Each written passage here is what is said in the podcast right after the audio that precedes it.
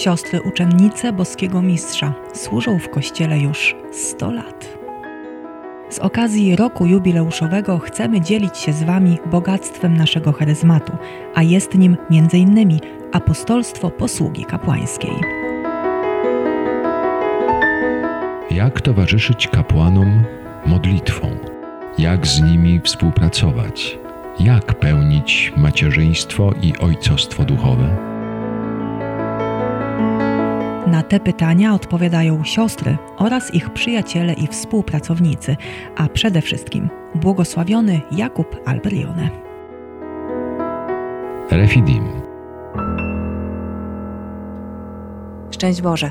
Pozdrawiam naszą powiększającą się wspólnotę modlitewną. Dzisiaj audycja specyficzna, bo już nie o tym, jakie my mamy sposoby modlitwy za kapłanów, ale jak oni nam o tym komunikują. Będzie też sporo o różnych wymiarach klerykalizmu, o trudnościach i pokusach kapłańskiego życia. Oddam dzisiaj głos kapłanowi, który towarzyszył nam w rekolekcjach. Ksiądz Bartłomiej Matczak, gospodarz domu Maryję. Kiedy siostra Ola do mnie zadzwoniła z propozycją wygłoszenia tej konferencji, zgłosiłem się bardzo chętnie, potem tego żałowałem, bo to nie jest coś, co można nazwać w rzeczywistości konferencją. To jest coś, co nam, kapłanom, przynosi bardzo dużo trudności.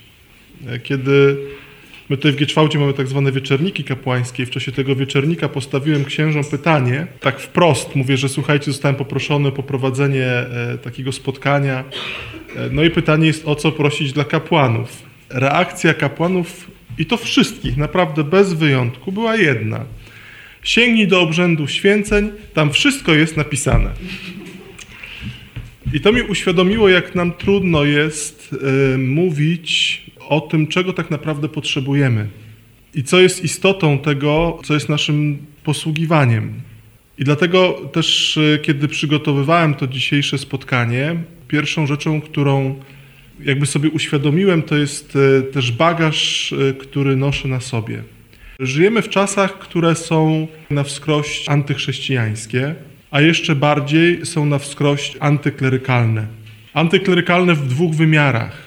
Pierwszy wymiar to jest ten wymiar, który jest wymiarem świeckim, takim totalnie świeckim, pozbawionym jakiegokolwiek kontekstu religijnego, w którym z założenia e, próbuje się e, zniszczyć e, wiarę, Kościół, a jeszcze bardziej próbuje się zniszczyć duchowieństwo. I my tego doświadczamy nawet w naszym kraju. To nie trzeba tutaj być wielkim analitykiem, socjologiem, żeby tego nie zobaczyć, prawda? Że się stosuje różnego rodzaju mechanizmy, metody po to, żeby, żeby do tego doprowadzić, prawda? Poprzez chociażby skojarzenie, jak ksiądz to pedofil, prawda? A jak pedofil, to na pewno ksiądz. Więc to jest takie bardzo duże uproszczenie, ale to jest pewnego rodzaju antyklerykalizm, z którym my się mierzymy i wobec którego my jako księża nie jesteśmy w stanie przejść obojętnie. I to jest jakby pierwsza rzeczywistość, która się pojawia.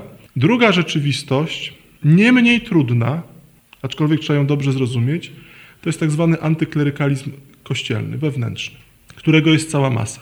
Cała masa w postaci takiej, że bardzo często pojawia się takie stwierdzenie, my powiemy księdzu, jak ksiądz ma żyć, bo ksiądz ma być taki, taki, siaki i e, my będziemy ratowali księdza kapłaństwo, my się księdzem zajmiemy, ale ksiądz to niech siedzi cicho w kącie, bo my wiemy, jak to ma wszystko wyglądać. Nie? Uwierzcie mi, że e, to, o czym mówię, jest takim bardzo moim głębokim doświadczeniem, kiedy, kiedy wszedłem w pewne zadania w kościele, chociażby jak tutaj Gieczwałt, i pojawiło się mnóstwo takich osób, które ratowało tak zwane moje kapłaństwo. I to jest wyraz niby głębokiej troski, ale w rzeczywistości to jest wyraz yy, takiego antyklerykalizmu. Bo z jednej strony chcemy księdzu pomóc, ale z drugiej strony mówię, to słuchajcie, to, to potrzebuję tego i tego. E, to może ktoś inny. Nie? Czyli jakby z jednej strony troska, z drugiej strony taka próba ustawienia księdza w kącie, niech ksiądz sobie tutaj poradzi, bo, bo ksiądz ma taki być. Nie? Ma być taki proboszcz, ma być taki wikariusz, wszystko według mojego modelu, który sobie ułożyłem, prawda? I absolutnie nie przyjmuję e, żadnej innej wersji proboszcza, wikariusza, nie wiem, kapłana i tak dalej, i tak dalej. To jest, ja to nazywam takim wewnętrznym antyklerykalizmem, tak? że kapłana się nie traktuje już jako pasterza, jako przewodnika, który nie jest jak pomidorowa, którego wszyscy musimy lubić, tak? Bo i Jezusowi mówili, że posłuchamy, znaczy no nie posłuchamy, bo to nie Jezusowi powiedzieli, ale, ale nie chcieli go słuchać, tak? E, nie chcieli za nim pójść, nie rozumieli Jezusa, tak? Czasami tych proboszczów też się nie rozumie. Ja tego doświadczyłem we Włoszech, kiedy e, po proboszczu bardzo dynamicznym przyszedł starszy kapłan, no i ten największy zarzut, jaki się pojawia wobec kapłana, to jest jaki ten ksiądz nic nie robi, tylko się modli. I to się dzieje także w naszej perspektywie, tak? w naszej perspektywie w rzeczywistości polskiej, bo najfajniejszy jest ksiądz, który dużo organizuje, prawda? I do tego za chwilę, za chwilę dojdę.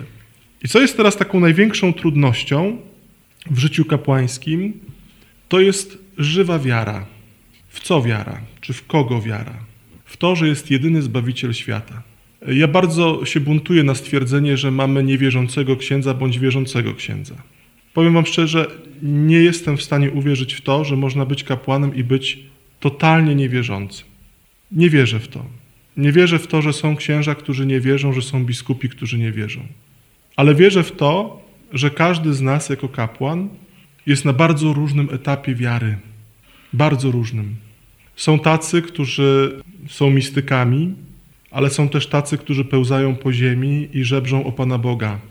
I wierzę w to bardzo głęboko, że każdy z nas tego Pana Boga potrzebuje, ale nie zawsze sobie to uświadamiamy.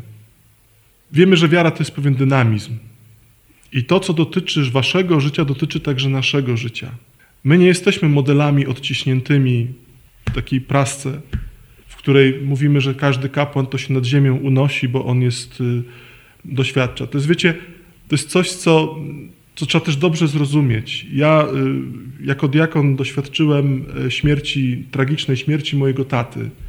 I wiecie, co mnie najbardziej bolało? Że wiele osób do mnie podchodziło i mówiło: Ty musisz być silny, bo ty więcej rozumiesz. Ja tak samo jak każdy człowiek, który doświadcza śmierci bliskiego, niczego nie rozumiałem. Tak samo się buntowałem wobec Pana Boga. Niczego nie rozumiałem. To, że dzisiaj noszę sutannę, że jestem, noszę koloratkę, że sprawuję Eucharystię, nie znaczy, że ja jestem na szczytach wiary. Ja jako kapłan, kiedyś sprawując mszę świętą w bardzo głębokim kryzysie moim ludzkim, podnosząc Najświętsze Ciało, pytałem się, czy Ty tam jesteś? Bo doświadczyłem kryzysu, kryzysu mojej wiary, co nie oznaczało, że jestem człowiekiem niewierzącym. Absolutnie wtedy bym o sobie tak nie powiedział. Ale jak każdy człowiek, doświadczam kryzysu wiary i to, o co trzeba się dzisiaj modlić i o co Was proszę, to jest o to, głębokie doświadczenie w życiu obecności Chrystusa, o głęboką relację z Nim, bo to jest punkt wyjścia. Ale też proszę Was, żebyście nigdy nie oczekiwały od nas, kapłanów, że my będziemy mistykami i będziemy unosili się nad ziemią. Bo jesteśmy tak samo jak Wy ludźmi. Jeszcze do tego mężczyznami, tak? E, więc nasz świat jest niby prostszy, e, ale to nie do końca jest prawdą. Dla was na pewno, kobiet nie. Ale, ale uwierzcie mi, że to jest, to jest coś, co, z czym my się też codziennie zmagamy, z naszą wiarą. W tym, że kiedy mówię Jezusowi, kocham Cię, to rzeczywiście tak dzisiaj jest, nie? Wiecie, ja bardzo lubię to odniesienie do małżeństwa, bo to jest tak jak w małżeństwie. No, kiedy się wstaje rano, nie zawsze ta żona jest najfajniejsza i ten mąż najlepszy, prawda? Czasem się ma ich po prostu serdecznie dość.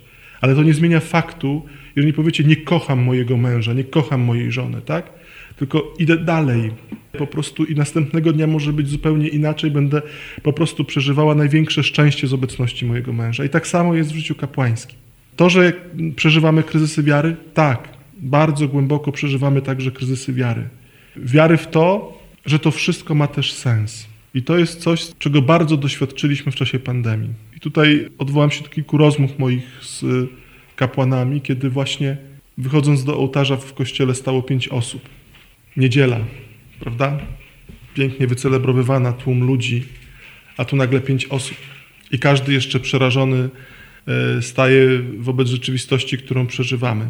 I wtedy padało pytanie, jaki to ma sens. Ale to było też błogosławione. Nawet nie wiecie, jak bardzo. To, na co często narzekamy i mówimy, Kościół dał się państwu po tak zniewolić i tak dalej, to różne takie teorie, ale w rzeczywistości to był błogosławiony stan. A wiecie dlaczego?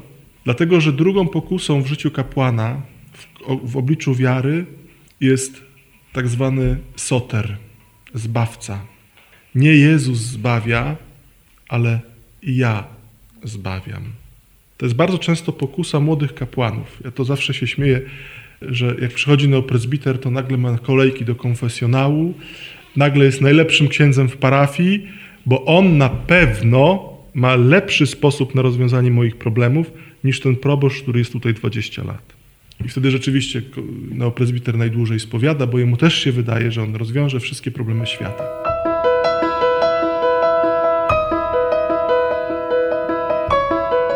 O kryzysach i pokusach kapłańskiego życia mówił ksiądz Bartłomiej Matczak, gospodarz archidiecezjalnego domu rekolekcyjnego w Gietrzwałdzie. Jeszcze nie raz go usłyszymy w naszym cyklu audycji Refidim. Do usłyszenia za tydzień. Refidim